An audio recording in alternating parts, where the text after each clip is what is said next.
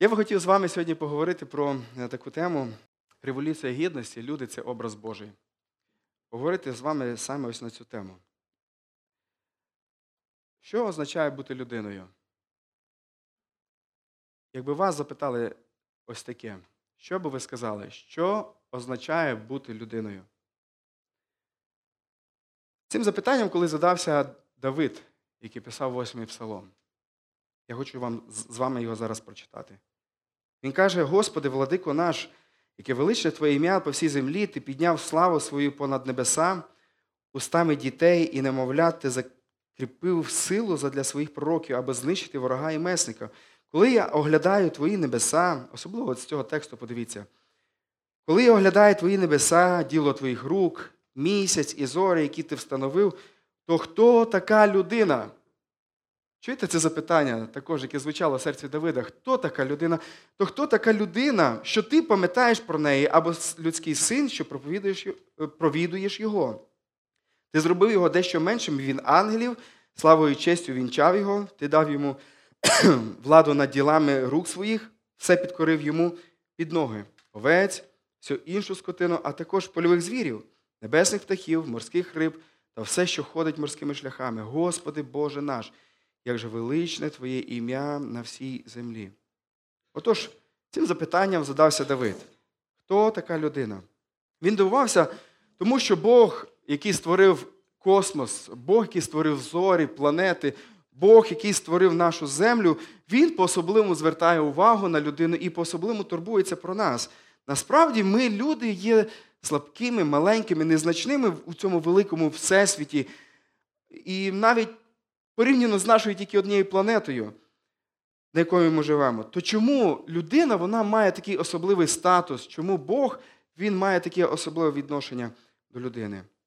Я пропоную до Псалма 8 і того тексту, на якому він засновується, а це буття перший розділ, повернутися трішки пізніше, а зараз подивитися історія і сучасність про людини. Що різні люди говорять про людини?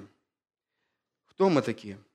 Хто ми такі? Це запитання задають багато із вас, напевно, коли просинаєтесь вранці, коли після важкого вставання з ліжка ви підходите до зеркала і дивитеся, і питаєте себе, кой це такий? Хто це такий?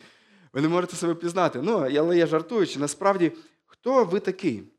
Платон дав визначення людині як тварині, що ходить на двох ногах і позбавлена вовни і пір'я. Що би ви сказали такому вчителю? Діоген, який прині... який був учнем цього Платона, він приніс до нього е, у школу обскубана півня, відпустив його і урочисто проголосив: Тепер ти людина. Платону довелося додати до визначення, до свого визначення, ну і у, неї плоскі ногті. Що люди вважали в цілому, здебільшого, за приблизно 2000 років тому про людину? Хто вона така? Вважалося, що людина її найглибша ідентичність закорінена в стосунках.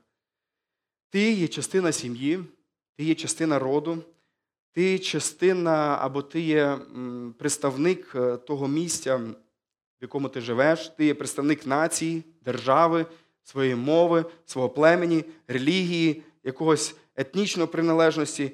Люди в основному себе ідентифікували от якраз у взаємодії, у стосунках.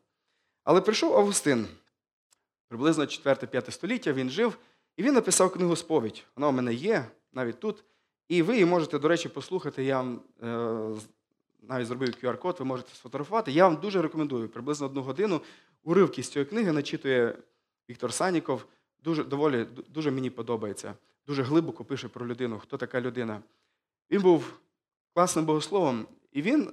Е, почав дивитися на себе як на особистість, писати про власне внутрішнє життя. Він почав себе ідентифікувати не просто за сферою впливу і колом стосунків, які він навколо мав навколо себе, але швидше за все за своїм внутрішнім станом. За, е, Він себе намагався ідентифікувати як самостійно, автономно. І це призвело до народження в західному світі концепції того, що людина вона є е, незалежною і вона є автономною від суспільства. Да, Вона є частиною його, але її насамперед треба розглядати як окремо. Був такий Рене Декарт, дядько, який жив приблизно через тисячу років після е, Августина. І він сказав такі слова: Я думаю, отже, я є. Можливо, хтось проходив курс філософії у школі, і він може згадати, або, можливо, таке ім'я, або таку думку. Я думаю, отже, я є. Він вважав, що саме глибинне е, розуміння або усвідомлення е, людини, воно є в тому, що людина, от вона думаюче іство, вона може думати раціонально. Розум робить мене людиною, він казав. Ем, Чи правда це?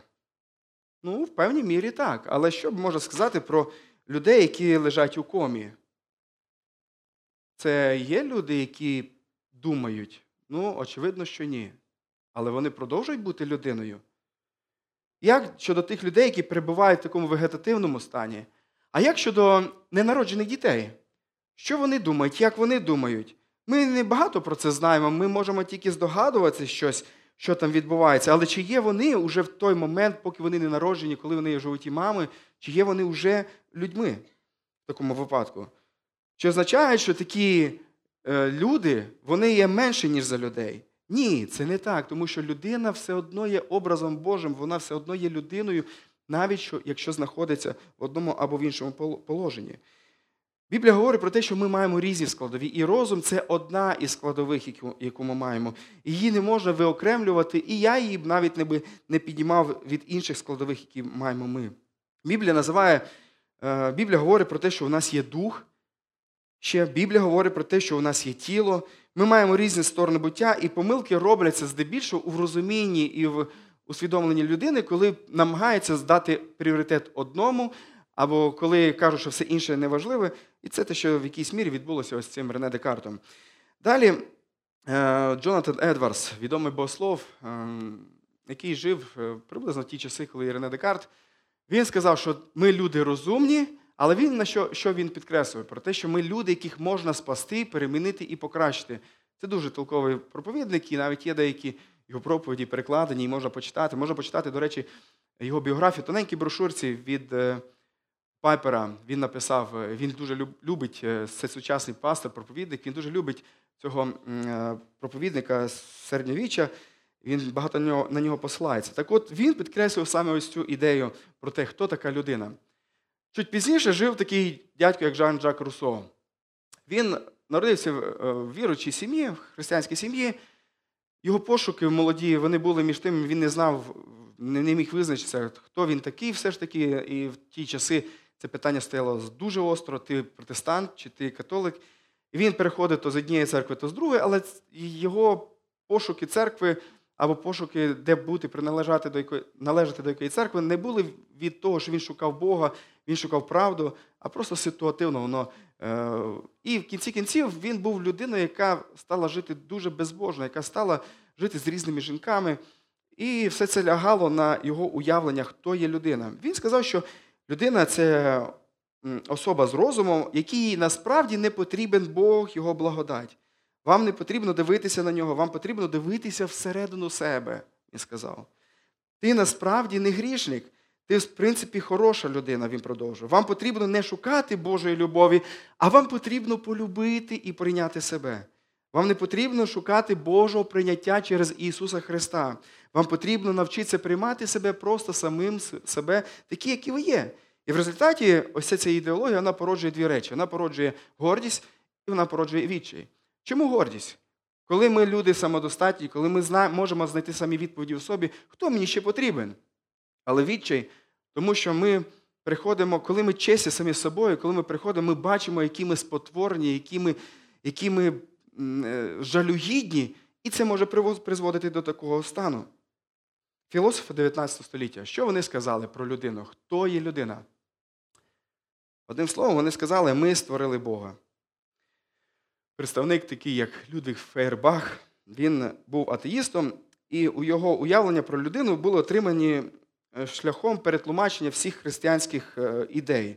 І він приписав людині ті якості, які е, християнство приписувало Богові. Він сказав, що ми створили Бога, а не Бог створив нас. Бог є плодом нашої уяви. Він поклав людину на підестал, де мав би бути Бог. Його учнями були такі імена. Можливо, деякі з них вам будуть відомі. Це Карл Маркс, Зігмунд Фрейд і Фрідріх Ніше. Карл Маркс він застосував цю ідею цього свого вчителя до, е, до політики, і він придумав комунізм. Його вважають батьком комунізму. Він був відповідно також атеїстом. Зігмунд Фрейд він застосував е, це психологічно в терапії. І він е, прийшов до думки, що в глибинному е, ну, єстві людини є її сексуальність і її бажання. І от якщо розібратися з цими сексуальними бажаннями, може розібратися з людиною. Е, але він сам собі не міг розібратися в цих справах.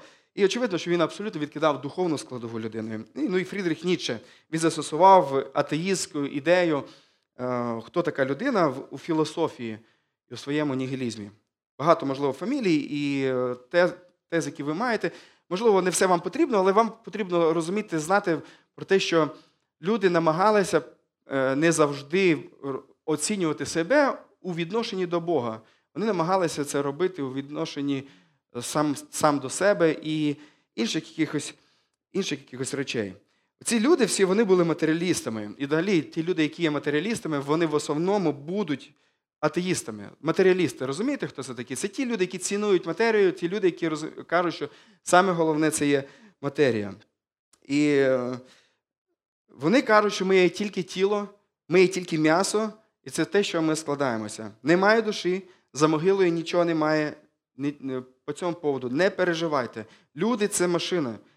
Е, і саме тому їх треба настроїти, подивитися умови создати для того, щоб вони виробляли якийсь продукт, і робили цю роботу. Це дуже сильно було відображено також, і ми можемо подивитися в нашу історію. Це в часи Голодомору, коли безжальна оця е, атеїстична машина вона вимагала, видавлювала через п'ятирічки різні е, різні ресурси, які люди мали продукувати. І, врешті-решт, коли люди, були люди, які заважали цій машині рухатися, вони почали нищити цих людей. Е, і ми розуміємо, що селяни, особливо в Україні, вони нищилися особливо прямо, особливо великою жорстокістю. І це робилося саме з людьми, які були пропитані ось цією ідеологією. Але, друзі, людина це більше, ніж машина, людина це більше, ніж тварина. Людина це більше, ніж просто вища форма тварини. Якщо так, то є всі підстави поступати як тварина. Я чув, як е, одного, один хлопець він зізнався, чоловік він зізнався про те, що він невірний своїй жінці, і як інший йому каже, слухай, ну ну в цьому немає нічого в принципі, страшного, бо всі ми тварини, і це наші інстинкти. Що би ви сказали такій людині? Ну, якщо вважати, що ми є тварини, то може до такого висновку дійти. Але Біблія говорить, що ми не тварини. Психологія ХХ століття. Вона говорить про те, що людям потрібен психолог і самореалізація. Можливо, таке доволі обобщений висновок, можливо, ви могли ще щось додати, але я вважаю, що варто тут зазначити ось це. Вони Е, ідея в тому, що людині потрібен висококваліфікований якийсь спеціаліст, психіатр, терапевт, психолог, який допоможе довирішувати питання, які людина самостійно сама не може вирішити. І знаєте, я вам скажу, що я, в принципі, не проти консультування, але я е, відкидаю ідею такого консультування, яке не ставить в основу розуміння того, що ми є люди, які створені Богом. Ідея того, що Бог над усім є, і людина є насамперед є людиною, тією, якою вона є у взаємозалежності від того Бога, який він є. І взагалі, психологія ХХ століття вона зайняла місце дивного порадника, про якого пише Біблія, яким є Ісус Христос. Бог у своєму слові Він дає нам справжні істинні поради нашої душі. Біблія це сама психологічна книга, яка є тільки на цій землі. Вона саме краще може розказати вам про вас, саму істину може розказати вам про вас. Коли ви відкинете її і спробуєте знайти цю істину у психологів, ви заблукаєтесь, ви висохнете, як обрізана ялинка після Нового року. Як її не прикрашай, вона висохне, бо ви не будете е, приєднані до корня, ви не будете мати джерело сили і розуміння від вашого Бога. І тому я би сказав, що психологія, вона здебільшого є ем, вона здебільшого часто є помилковою, тому що вона не базується на розумінні, хто є Бог і, і хто є людина по відношенню до Бога. І тому, якщо вона в описувальних якихось речах вона може бути дуже корисною, то в речах, які вона приписує, що потрібно робити, вона є в основному помилковою. І тому люди, які приходять до психологів, вони є вічно залежними від, псих, від, від цих людей. Люди, які стають на учет психіатрії, стають вічними пацієнтами цих людей. Можливо, ви чули таку, таке ім'я, як А- Абрагам Маслов. Хто чув про такого дядька? Він, е, е, по-моєму, він вже не живе на цей час. Він, е, це, він жив в Америці. Він винайшов піраміду потреб. Можливо, це хтось з вас знає. От е, на низу була потреба сама е, базова це їжа, е, це тепло і так далі. Він сказав, що є пірамідою потреб людини. І знаєте, що саме в верхушку він поклав цієї піраміди? Людину, її самореалізацію. Він поклав не Бога, перед яким людина має преклонятися, а поклав людину і її самореалізація. І це є самим головним, це саме є необхідним і вищим, що потрібно для нас, людей. Що б можна було би сказати про наш час? Що наш час говорить про людину? Ну, я хочу сказати, що в наш час по-особливому рулять почуття. І це те, на що найбільше акцентується. Я навіть скажу вам, навіть фотографи. Я знаю навіть Саша, він коли фотографує, він мені навіть коли давав якісь уроки, він каже, лови емоції. Це те, що чіпляє людей.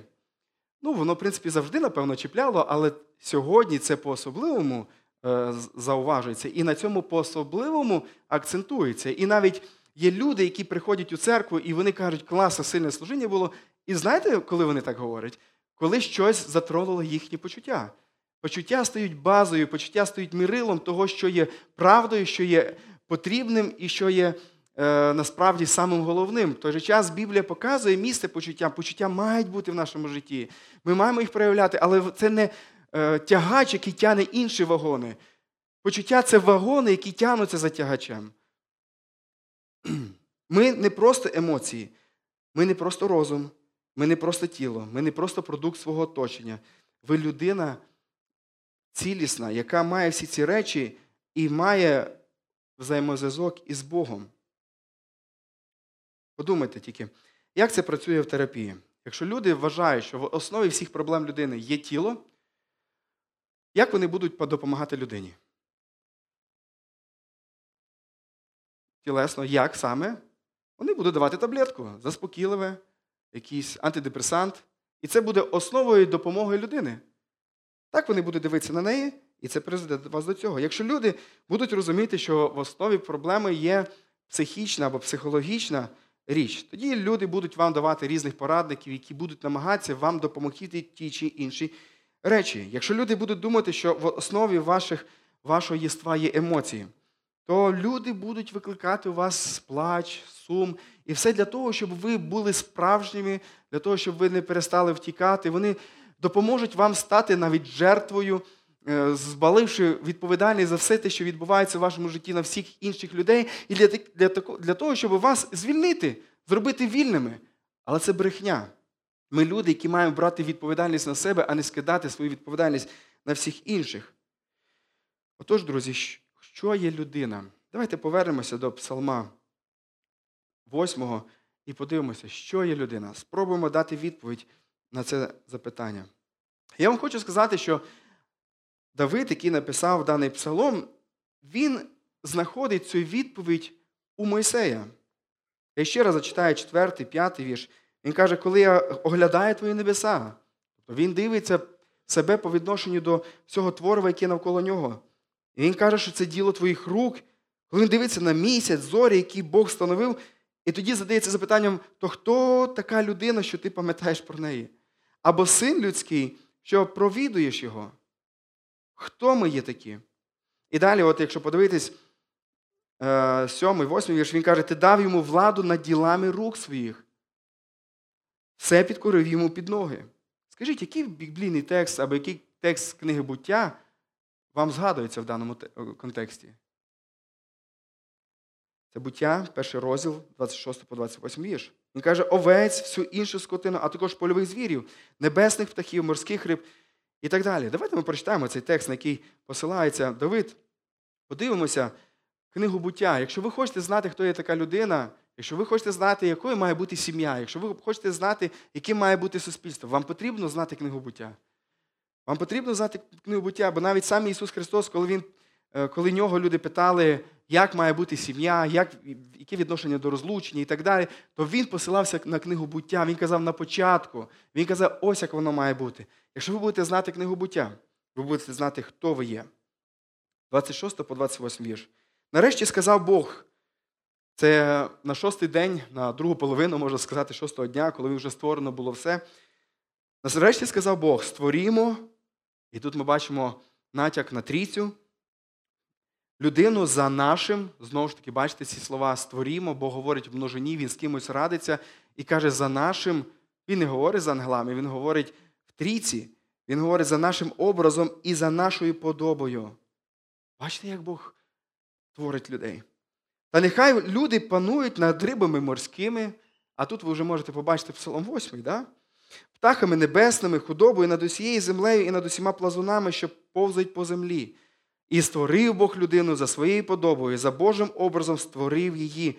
Він створив їх чоловіком і жінкою, і поблагословив їх, і сказав: плодіться і множтеся, і наповнюйте землю, володійте нею, і пануйте над рибами морськими, птахами небесними, над усім живим, що рухається по землі.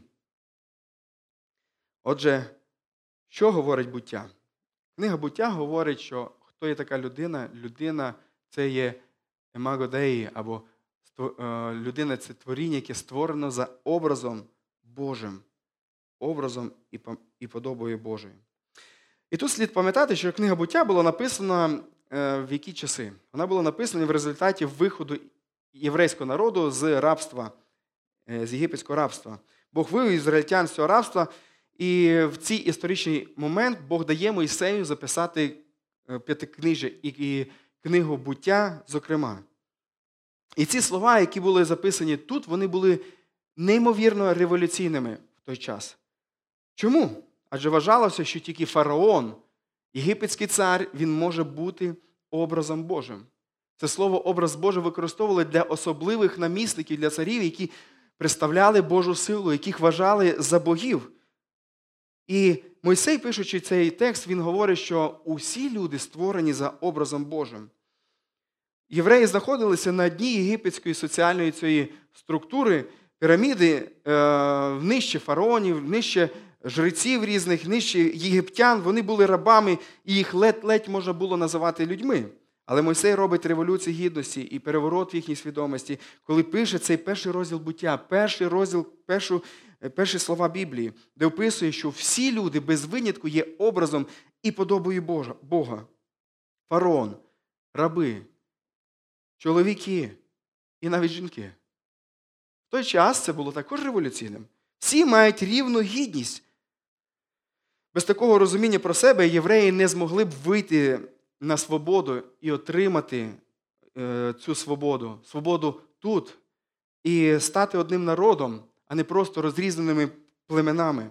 Ідея гідності всіх людей е, вона дуже була важливою для всієї книги буття і для всієї Біблії. Наприклад, 9 розділ 6, 7 вірш, ви можете собі зафіксувати або просто прогорнути, подивитися. Там сказано, що людину не можна вбивати, і вказана причина, чому її не можна вбивати. Бо вона створена на образ Божий. Людину не можна нещадно експлуатувати, тому що вона є носієм образу, і тому вона є подібна до Бога і має право відпочити від праці. І про це ми можемо почитати в бутті другий розділ і кінець першого розділу. На цьому побудовано було четверту заповідь. Пам'ятаєте, Бог дав євреям 10 заповідей, і четверта заповідь вона говорила про, е, про, про суботу. І там було сказано, що це мав бути регулярний відпочинок. І не тільки для євреїв, для ізраїльтян, а й для іноплеменників. Їм було заповідано суботу і знаєте, коли ми дивимося сьогодні на те, що Бог сказав про суботу, нам вважається, ну це якийсь такий тягар був, що що ну, просто не описати. Але в той час, коли ви себе помістите е, на місце євреїв, які жили, які були, знаходилися в тих обставинах, це було визволення від нещадного просто використання цих людей, які працювали день і ніч на ізнос. Яків продовжує цю думку, третій розділ, 9, 10 вірш, він каже, що людину не можна ображати і принижувати, тому що вона створена на образ Божий. Знову ж таки, ця думка, вона. Я забув переключити. Тому що е, ця думка знову продовжується. І в основу, як ми маємо відноситися до ближнього, як ми маємо відноситися навіть до ближнього, який нам може не подобатись, відноситися до того, хто носить в собі образ і подобу Божу. Ось чому я не можу його, е, з нього знущатися, ось чому я не можу його ображати і принижувати. І хоча от Яків він вже жив в епоху Нового Завіту, він писав свій лист там приблизно в 40-50 році нашої ери, але він продовжує ту ж саму думку, яка була записана Моїсеєм далеко, за півтора тисячі років до Якова. Він продовжує цю думку, тому що це основна думка в тому, хто ти є. Хто ти є? Ми можемо ставити собі різні ем, різні відповіді на це запитання. Я Недзельський, я Славік, я чоловік дружини, я той, хто дратується, я той, хто вживає наркотики, я той. Але це все не є нашою самою глибинною ідентичністю. Саме глибинне, що нам потрібно розуміти, хто ми є люди. Ми є ті, хто створені за образом і подобою Божою. І ось чому ми маємо рівну гідність. Ось чому ми маємо те, що ми, чим ми маємо по-особливому цінувати. Образ Божий. Що це означає, ця фраза, ця думка? Три думки по цьому поводу. Перше, це означає, що ми можемо будувати відносини. Образ Божий це відносини. І коли ми читаємо книгу буття, 27 вірш, ми можемо подивитися там. І створив Бог людину за своєю подобою, за Божим образом створив її. І що далі сказано? Він створив їх чоловіком і жінкою. Людина є соціальною істотою. Людині недобре одному. Про це сказано в наступному розділі 18 вірші. Бог, коли подивився на все, він сказав, що недобре чоловіку одному. Ви тільки подумайте, чоловік мав Бога, чоловік мав творіння, але Бог сказав, що недобре, недостатньо. Бог сказав, що в його плані у чоловіка мають бути відносини.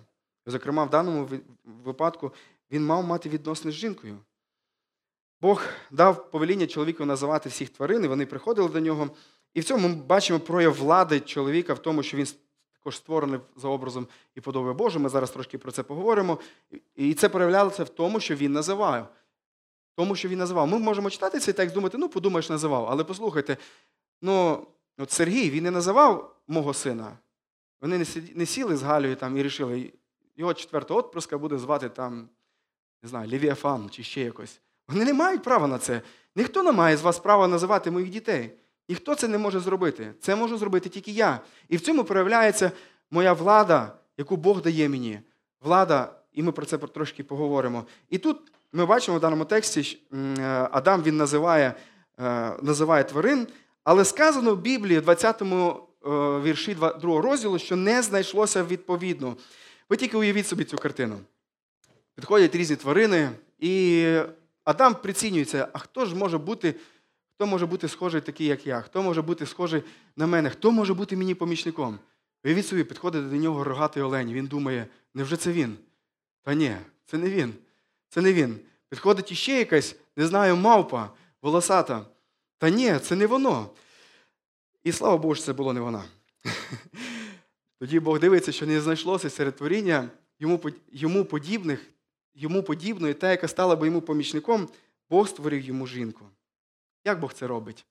Бог робить, відділяє бік, деякі переклади говорять як ребро, деякі, але якщо подивитися цей текст, це як, можливо, навіть частина боку людини, Бог робить, е, що це Адам він засипає сильно, він відділяє кусок боку і з цього боку творить людину. Ось чому, чоловіки, вам потрібно частіше пригортати ваших жінок, бо там є їхнє місце. Обнімати. Звідти вони взяті. Коли чоловік побачив жінку, коли відійшов від наркозу, пам'ятаєте його перша реакція? Жінка не почула, що чоловік говорить. Він, Вона почула пісню. Він почав співати пісню. Ось така взаємодія була його від е, їх, коли вони були створені. Жінки, те, що перше почула ваша представниця, це була пісня. Чоловіки, чи співаєте ви сьогодні вашим жінкам? Сказано про те, що Бог створив помічницю. І коли дівчата або жінки чують, що вони є помічницями, їм може це не дуже ідея подобається. Але я хочу вам сказати, що це не те, що принижує жінок. Ем, ця мова, цей термін він використовується до самого Бога. Святий Дух, названий в Новому Завіті як помічник, параклетос, той, хто заступається, той, хто допомагає. Бог він той, хто допомагає. І в цьому плані це не є применшення важливості жінок. Це є декларація необхідності. Це показує про те, що нам, чоловікам, потрібна допомога. І це Слово Боже, таким чином Він говорить, що жінки, ви вкрай необхідні, ви корисна і необхідна. І сказано в кінці кінців, що чоловік і його дружина вони були голі і не соромилися. Не було сорому, тому що в них була близькість, задоволення одне від одного. Як це може стосуватися взагалі ця ідея самотніх людей сьогодні, які не мають взаємовідносин? Якщо Божий образ це взаємовідносини і найбільший прояв Божого образу у взаємовідносинах це коли люди мають сім'ю, то що з тими людьми, які не мають сім'ї? Що з тими холостяками, які ще не одружилися? Вони ще не є людьми за образом подобою Божою? Що з тими людьми, які розлучилися, або кого, можливо, помер його чоловік або жінка? Як це стосується самотніх людей? Ну, хочеться сказати, що Бог створив не тільки ті взаємовідносини, Бог створив також і інші інші взаємовідносини. Бог створив дружбу, Бог створив родину, Бог створив церкву, врешті-решт. І це те неймовірне благо, яке можуть мати люди в своєму житті, які не мають люди, які не знають Бога, які не мають церкви. Церква це сім'я. Так, таку, таку назву їй дає Біблія. І саме тому Бог таким чином дає вам те, заради чого Він вас створив. Я на цій неділі прочитав статтю, і я навіть скидував її деяким нашим служителям про аналіз е, цього метасвіту, який проголосив е, Марк Цукенберг. Е, чули так, що Фейсбук, Інстаграм і інші там платформи соціальні, вони будуть об'єднані одним таким метасвітом. Він хоче через якийсь короткий період створити світ, у якому люди будуть жити, наче як реальності, і що люди будуть не просто переписуватись, люди не будуть не просто виставляти фотографії, а вони будуть у цьому світі. Вони будуть мати там, можливо, певні якісь аватари, і таким чином будуть спілкуватися одне з одним. Я тут помічаю спробу людей робити, повторювати те, що робив Бог. Створювати світ. Але цей світ, я хочу вам сказати, він ніколи не буде такий досконалий, який, як є той світ, в якому ми створені, тому що про цей світ Бог сказав добре і вельми добре. І якби люди не намагалися втікати, не знаходячи себе в цьому світі, вони ще в більший кут себе заженуть. Це не говорить про те, що нам взагалі цього треба цуратися. Напевно, медіа буде через років 5-10, медіаслужіння, воно буде зовсім іншим, ніж те, що ви сьогодні можете побачити в трансляції YouTube.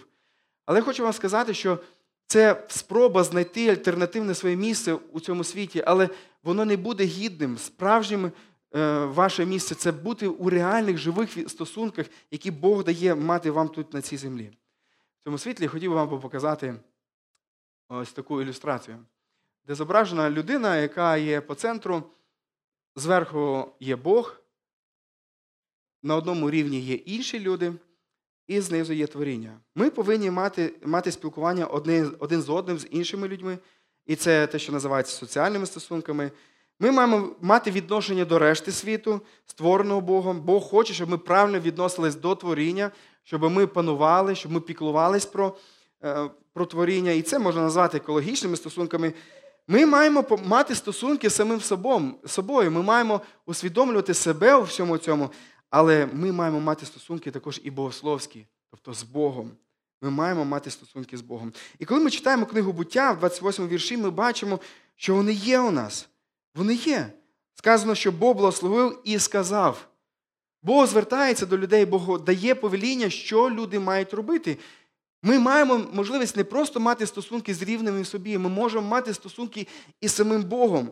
І це неймовірна благодать. І знаєте, чому особливо це варто підкреслити? Тому що з усього творіння, яке створив Бог за всі ці дні, Бог до жодного творіння не звертається. Він говорить тільки з людиною. І він створив нас такими, які сприймають його слово, ми розуміємо його слово, і ми можемо говорити у відповідь. Бог з'являвся Адаму і Єву, і вони могли спілкуватися одне з одним. І це неймовірно. І це в тому, це те, в чому проявляється бути створеними за образом і подобою Бога. Мати відносини, відносини одне з одним і відносини з Богом. Яка неймовірна благодать. Коли стався гріх, зіпсувалися всі ці взаємовідносини, в тому числі або насамперед і взаємовідносини з Богом. В результаті прийшов повний хаос у життя людей. Наступне, що можна сказати про е, те, що хто є ми, і що означає Божий образ, це означає інтелект і мораль. Цю теорію можна назвати ще е, психологічною теорією.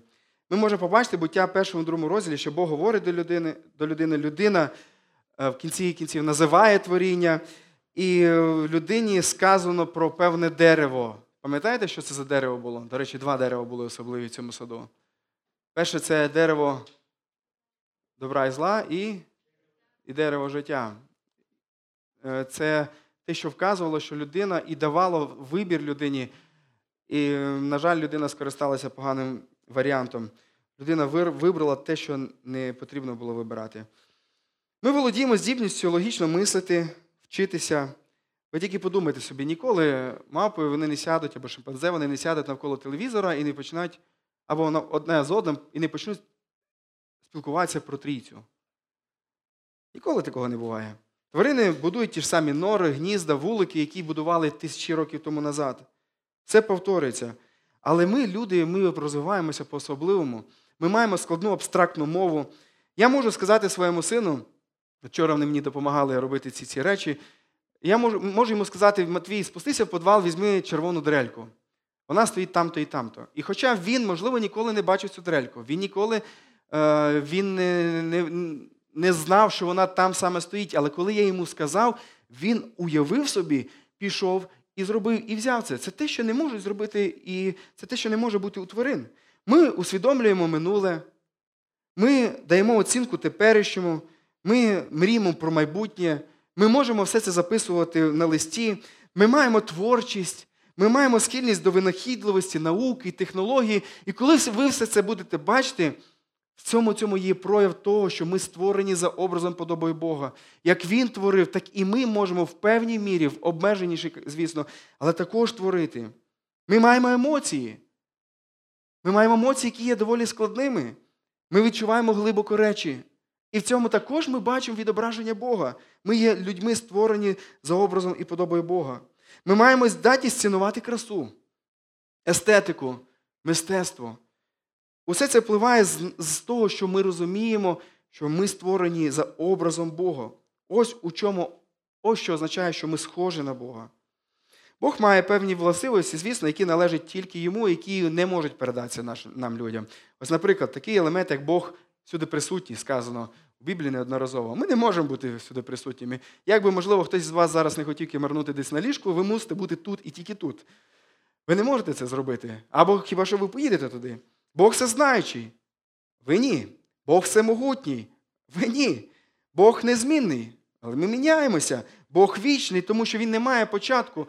Ми люди, які маємо, е, не маємо кінця, але ми маємо початку. В тому змісті ми не є вічними. Бог суверенний, Він панує над усім. А ми ні. Але в той же час Біблія говорить про те, що ми є речі, в яких ми схожі на Бога. І це атрибути, які передаються від Бога для нас. Наприклад, в Біблії сказано про те, що Бог не має тіла, але Бог є дух. Точно так же сказано про нас, людей, ми також є духовне єство. Так, ми в обмеженій формі володіємо цим, але ми цим схожі на Бога. В Біблії сказано про те, що Бог є святий. І ми можемо жити з Божої благодаті свято, можемо зростати святості. Бог любить і Він добрий, і ми також у цьому можемо бути схожими до нього. Бог є істиною, істиною, і тому нам не потрібно жити в брехні. Ми можемо говорити правду і сприймати правду. Бог справедливий і любить праведність, Біблія каже, і ми також можемо боротися за це на нашій землі. Бог милосердний, Бог прекрасний. Це все те, що також маємо і ми. І Бог вільний. Бог вільний, і Він дав свободу також і нам, свободу обирати.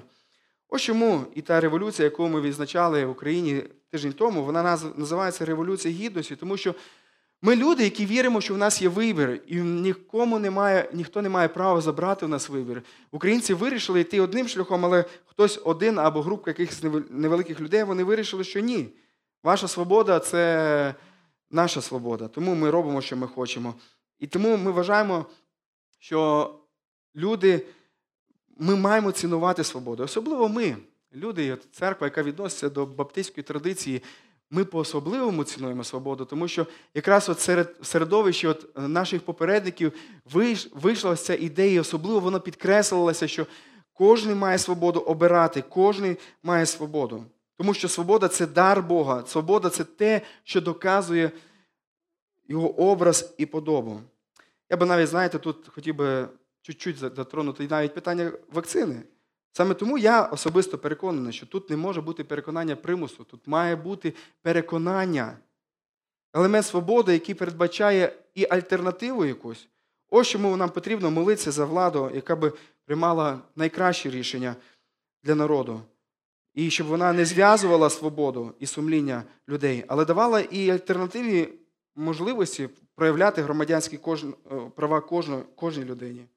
Отож, образ Божий це інтелект і мораль. Я хочу сказати, друзі, незалежно від того, чи ви християнин, чи ні, ви все одно насолоджуєтесь перевагами того, щоб бути образом Божим. Ну і третє, це, е, що я вважаю, можливо, ще в більшій мірі визначає, що означає бути створеними за образом подобою Бога. Це ми маємо, е, маємо право і не те, що право, ми маємо заклик і повеління Бога панувати на цій землі. Цю теорію називають ще функціональною. Людина є правителем на землі. Ми вже про це читали в книзі буття, і сказано там, як ми маємо робити це.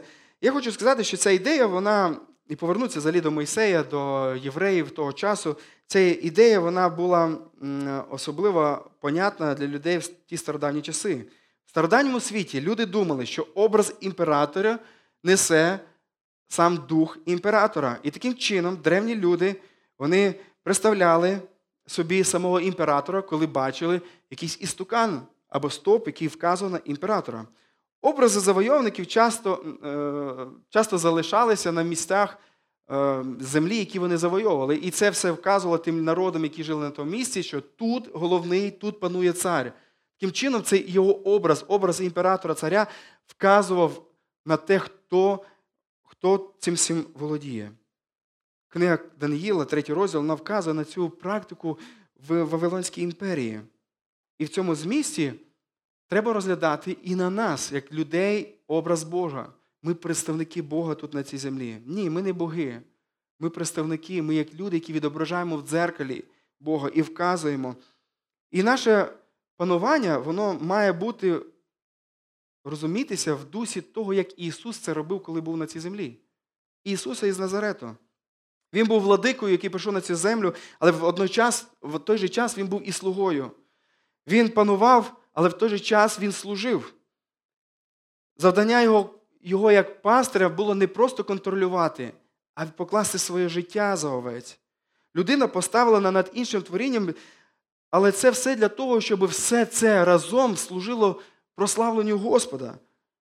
Ми маємо піклуватися про благополуччя всього того, над чим ми поставлені. Ось чому це є дуже важливо, потрібно нам розуміти. Саме тому, коли ми читаємо в Біблії, сказано, що ми, як люди, маємо служити от відношення до Бога, ми маємо служити Йому. Але люди по відношенню до творіння ми маємо панувати. Але панування це не як деспот, це не як якийсь е, злий цар, який висасує все із землі, з усього. Ми маємо дбайливо піклуватися про те, що Господь нам довірив. Як це робимо ми? Як я відношуся до Бога? Як я відношуся до людей інших? Як я відношуся до творіння? Чи видно в тому, що є образ Божий? Але хочу сказати, що ми маємо таку розбите дзеркало гідності. Я цю е, ідею взяв у апостола Павла, 2 Коринтянам 3,18. Там сказано, ми ж усі відкритим лицем, він говорить про християн. Каже, відображаємо, як у дзеркалі славу Господню. Ми, як у дзеркалі, відображаємо славу Господню, преображаємося в його образ. Ага, коли ми відображаємо Бога в нашому житті, ми преображаємося в Його образ. Ми все більше починаємо бути схожими на нього. Але це дзеркало, воно розбилося гріхом. Розбилося гріхом. Ви пам'ятаєте, е, або іншу ілюстрацію розкажу. Пам'ятаєте, коли Моїсей він проводив час з Богом на горі Синай, коли він спускався, пам'ятаєте, як це відображалося на ньому? Його обличчя світилося. Він відображав Бога. Коли ми будемо з Богом, коли ми будемо в правильному відношенні до Бога, тоді ми будемо добре випромінювати е, того, кого ми представляємо тут на цій землі. Але через гріх ми погано відображаємо Бога. Ми, як ті люди, які дозволили молотку подправити красу нашого дзеркала, і дозволили гріху побити це дзеркало. І таким чином ми продовжуємо відображати Бога, але це все дуже настільки фрагментарно, настільки все викривлено і недосконало, що часом можна дуже важко побачити у людині образ Бога. І хочу сказати, що, можливо, чим більше цей молоток пройшовся по дзеркалу, чим більше людина перебувала в гріху, тим важче нам можливо побачити там відображення Творця. Але воно є навіть у тих уламках. Кожна людина, яка є на цій землі, вона є образом Божим. Саме тому ми повинні поважати усе людське життя, слабких, безсильних, старших людей, ненароджених людей, хто страждається, хто бореться, хто, хто бореться з інвалідністю якоюсь. Ось чому для нас є важливою турбота про таких людей. В той час, як нинішній час можуть говорити, що для чого люд... напрягатися і турбуватися про людей, які в тому вегетативному стані. Для чого вони потреб... для чого нам в них витрачати свої час, енергію, гроші, молитви, турботу. Для чого? Хіба вони не мішають нашому розвитку, еволюційному прогресу? Хіба вони не дійсно не заваді? Але ні, Біблія говорить, що всі вони є образом і подобою Божою. І вони відображають образ і подобу Божу. І ми повинні відображати їм образ і подобу Божу тим, як ми відносимося до них. А щодо людей, які зробили страшні гріхи, щодо людей, які зробили великі злочини, вбили тисячі людей педофілів чи ще якихось поганих людей. Чи є вони, чи несуть вони в собі образ Божий? Так. І це дає підстави нам не знущатися з них, коли вони нам потраплять в руки. Віддати їх закону, і нехай закон їх судить. У нас можуть бути вороги, але ми до них маємо підноситися також відноситися з розумінням, що вони мають, є представниками Божого образу. І тоді, яким чином я буду відноситися до ворога? Я не буду називати його тим, як, ким він насправді не є. Я не буду е, принижувати його, його людкість. Я буду зневажати, можливо, його злість, його погані речі, але як особистість я постійно маю залишатись поважати його. І навіть тоді, якщо прийдеться воювати, чи якщо прийдеться, не знаю, якісь речі робити, я маю це робити що, з таким розумінням, що це також представник образу Бога, його його образу в моєму житті. Саме тому, коли мене питали деякі солдати, а як відноситься до тортур, коли зловив, я вважаю, що вони є неприйнятими в цьому світлі, тому що ця людина вона є образом і подобою Бога. В тому світлі ще би хотів згадати про расизм. Я хочу сказати, що є особливо викривлені розуміння того, що є певні раси, вони вищі від інших рас. Люди іншого кольору, вони не частково люди, а вони також повністю люди, створені за образом і подобою Бога. Звідси це означає, що вони мають також відображення Бога. І це відображення, воно не відсоткове тому плані, що ну, вони частково відображають творіння, частково Бога. Ні, це представники образу Божого. Це, А коли ми вважаємо, що ці люди тільки частково є людьми, таким чином ми абсолютно протилежимо тому, що говорить Біблія. Біблія вчить, що є тварини і є люди. Люди несуть образ і подобу Бога. Тварини ні. Саме тому ті люди, які вірять, що е, є люди, які є непонятно, чи люди, чи тварини, це люди, які більше мислять ідеологію еволюції, аніж ідеології Бога Творця, який створив всіх нас.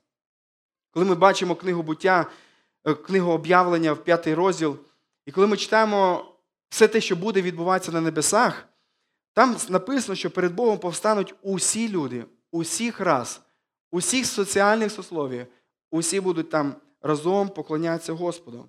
Отож, друзі, нам треба боротися з цим і з расизмом, який може бути в нашому серці, коли ми будемо піднімати себе над іншими людьми. Не має бути такого місця. І підстави ми в цьому знаходимо для себе в тому, що ми розуміємо, що всі ми створені за образом Божий, і кожен несе однаково образ і подобу Бога у собі. Ісус помер за всіх людей, щоб усі вони могли добре відображати Бога назавжди. І це те, що я хотів би запропонувати вам, брати і сестри, сьогодні, вам, друзі, сьогодні.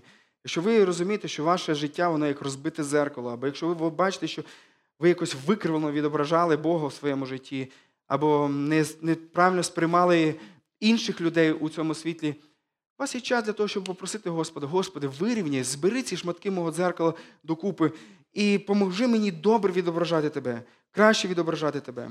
Брати і сестри, я хочу вам сказати, і це останнє, про що хочу сказати, що ми можемо це робити завдяки Ісусу Христу. Завдяки ньому, ньому ми можемо поремонтувати зеркало нашої гідності. Заради нього, ним ми можемо почати відображати Бога як гідні носії Його образу. Все це в Ісусі. Подивіться, Римляна 8,29, там сказано, бо яких передбачив, тих наперед і призначив, що вони були подібні до образу Його Сина.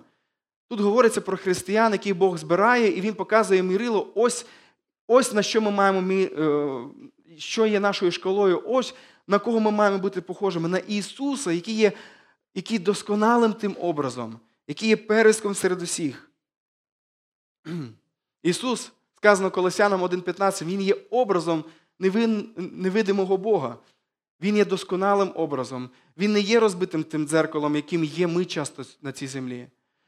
Филип'янам сказано в другому розділі, що він, маючи Божу природу, не вважав за здобич бути рівним Богу, але принизив самого себе і прийняв вигляд раба, став подібним до людини і в подобі з'явився як людина.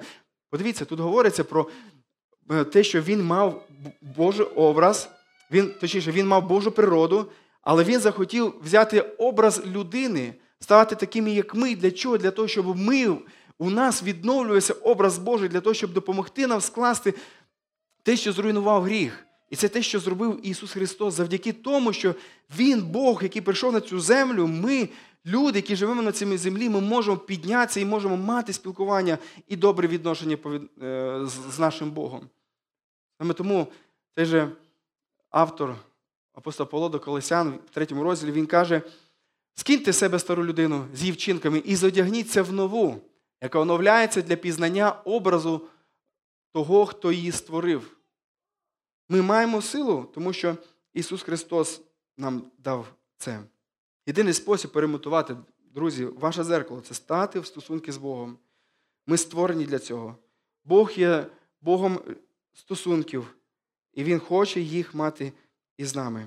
Ви можете це зробити, покаявшись у ваших гріхах, довіривши Ісусу ваше життя. Зрозуміти, що Він є тим, хто прийшов, аби зробити нас досконалими, робити нас кращими, зробити нас кращими людьми.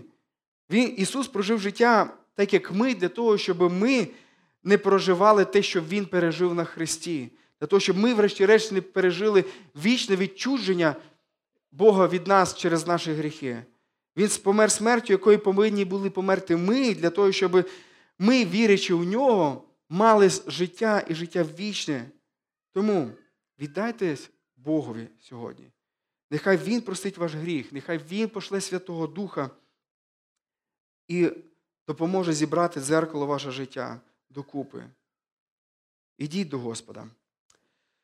Бути християнином це означає скинути старий спосіб життя і одягнути новий спосіб життя, відмовитися від брехні, крадіжок, перестати говорити неправду, почати говорити правду, перестати красти, почати робити своїми руками і таким чином прославляти нашого Господа. Друзі, ми є не тваринами і ми є не богами. Ми є чоловіки і жінки, які створені за образом і подобою Бога, мати стосунки з ним і відображати його на цій землі. Давайте це робити гідно. Давайте це робити так, щоб це подобалося Богові. Отож, друзі, людина, кожна людина має цінність. Святість життя є кожного, кожної людини. І це дуже важливий принцип. Це той принцип, яким ми маємо жити. Це той принцип, яким ми маємо керуватися, коли ми говоримо про когось, якогось навіть неприємної людини для нас. Це річ, вона говорить про те, що ми створені за образом Божим, це говорить про те, кому ми належимо. Я не належу сам собі, я належу тому, кого образ я відображаю. Відображай його образ гідно. Де знайти цю гідність? У Біблії, у Бога, у правильному розумінні себе, у світлі цього. Нехай Бог благословить вас у цьому. Давайте помолимось. Дорогий Господь, дякуємо Тобі за вчення Твого Слова, яке відкриває правду про нас. Правду, яка не завжди нам приємна, тому що гріх. Ми би не хотіли, би, щоб в Твоєму світлі ми бачили цей гріх, Господи. Але ми бачимо його. І якраз у Твоєму світлі ми бачимо, Господи, хто є ми. У світлі Твого Слова ми бачимо, хто є ми. Господи, я прошу Тебе, щоб це слово воно облічало кожного з нас в тому, де ми не були негідними представниками Твого образу на цій землі. Господи, моя молитва про те, щоб кожен із нас запалився бажанням довіритись Тобі, аби Ти, Господи, збирав уламки цього дзеркала, і аби ми, врешті-решт, відображали Тебе якнайкраще. У тому, як ми працюємо, як ми відносимось до землі, до всього оточення, в тому, як я відношусь до своїх домашніх, до батьків, дітей, до жінки, чоловіка. Господи, я прошу Тебе, щоб Ти поміг нам настроїти наше життя.